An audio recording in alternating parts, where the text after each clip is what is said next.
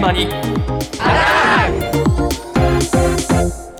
今朝の担当田中ひとみさんですおはようございます。おはようございます今日はお菓子にまつわるお話です。お菓子お菓子です。私たちに身近なあるお菓子が医療の分野で活躍し話題になっているということで取材しました。うんまずは先月から売り出して反響を呼んでいる商品について、菓子類を販売しているクラシエフーズの開発担当者、木下優さんに伺いました。今回開発したのが、お薬パクッとねるねるという商品でして、お子様がお薬を飲む際に、まあ、嫌な味をして飲みづらいっていうような状況があると思います。その時に服薬を補助できるような商品として開発いたしました。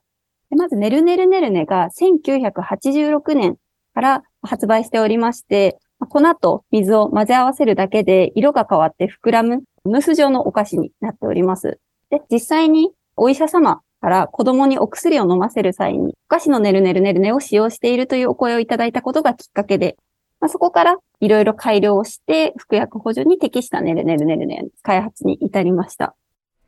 舌噛みそうだねねるねるね。ねるねるねるね。あの、30年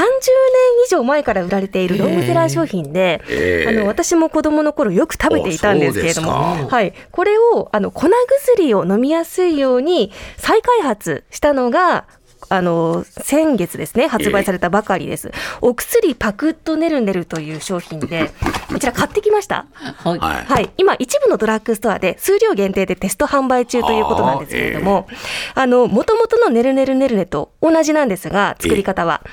粉と水をトレーに出してええ。混ぜ合わせるとふわふわに膨らむ不思議なお菓子なんです。ちょっと今ここで作ってみますね。はいはい。粉に水をええ投入しまして混ぜると、え。これがムース状に膨らんねできます。ええ。で従来のお菓子はこのまま食べるんですが、こちらは薬の効果を低減させない工夫を施しておりますので、ええ。ここにお薬を混ぜ込んだり、まはい、でそれで食べると苦味が軽減されて、それはまあそうだわね。はい、飲みやすくなるというものになります。ん。いちご味とメロンソーダ味がありまして、ええ。まあ、あの子供に馴染みのあるお菓子なのでこれなら進んでお薬も飲めそうかなというふうに思うんですけれども、ええ注意が必要なのはこれお菓子ではなくあの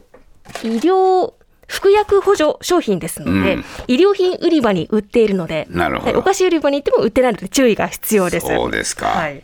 まあ、このように医療の現場で活躍しているお菓子、ええ調べてみると他にもありました。はい。続いてはですね、ガリガリ君。えです。アイスの？アイスのバーのあのガリガリ君です。あれがどうしたの、はい、あの、あのガリガリ君がですね、先日インターネット上で発信したある医師のコメントが話題になっているんです。ええどんな内容だったのか、えーツイートの発信者にお話を伺いました。うん英樹総合病院の医師、広橋武さんのお話です。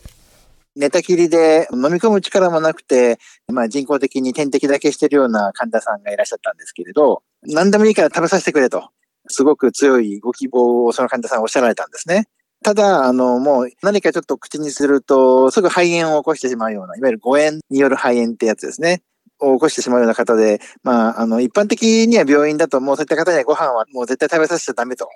いう患者さんだったんですが、あ、じゃあガリガリ君だったらどうかなっていうふうに、その方のご家族にあのご提案して、ちょっと一かけら口に含んでもらったんですね。もうその時のその神田さんの笑顔がもう本当にとびきりの笑顔で、すごい美味しいと喜んでくれたんですよ。で、あの、私、緩和ケアを専門にしているんですが、いわゆる終末期の現場でガリガリ君は神のような存在だと、神田さんにとって救いの神だとツイートしたらですね、とてもあの、反響が大きくて、いろんな反響があったツイートになりました。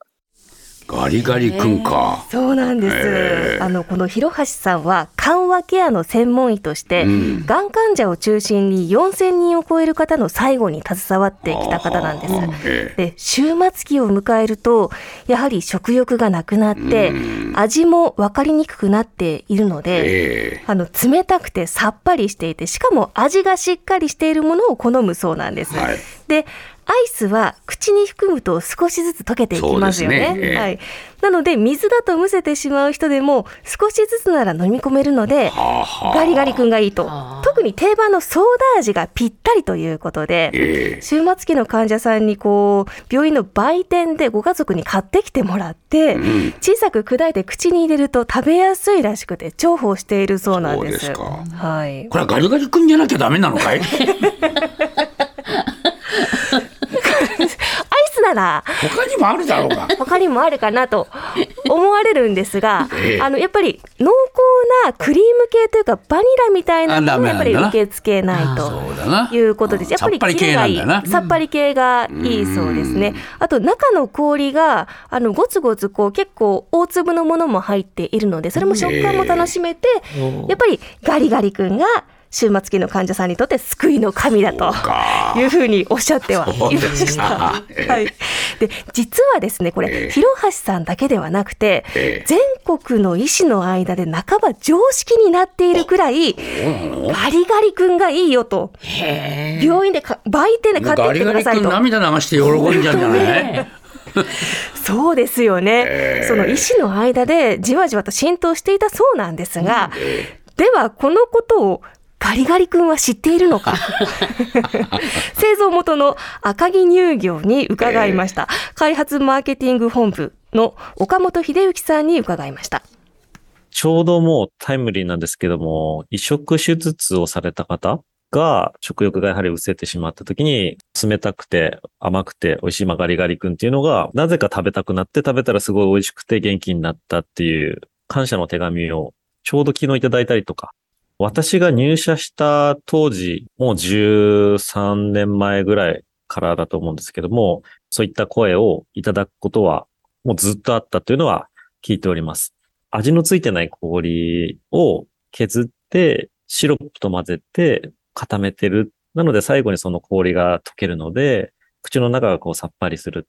いろんなところでお役に立ててるんだなっていうところで、これからもガリガリ君をお客様に届けていく使命っていうのがあるんだなというふうには感じています。そうえか。はいやはり社員さん知ってまして そりゃそうだろう10な。年以上前からそういったお便りが届くそうなんです。ええとても嬉しいとおっしゃっていたんですが、はい。あの実はですね3年ほど前に先ほどの医師の広橋さんが所属する日本緩和医療学会という学会が、ガリガリ君を表彰していることも あ、そう分かかりました。。え特別に賞を作ったということなんですけれども、これ内容は緩和ケアを受ける患者さんの生活の質の維持向上に多大な貢献をされました。ありがとうございますということで感謝状を出したそうなんです。えで、まあ、いろいろお話を聞いていると、やっぱりガリガリ君最適だなっていうふうにも分かってきたんですが、ええ実は広橋さんの要望としては、欲を言えば、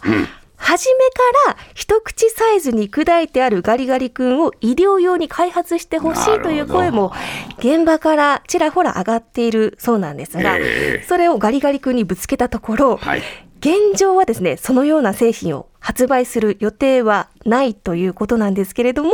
今後検討していきたいとお話ししていました。あそうですかはいまあやっぱりね、あのだんだん力が弱ってくると、誤嚥性肺炎って多いんですよ。多いんですよね。あのはい僕のね、親友もね、この冬にね、誤嚥性肺炎で亡くなったんですよ。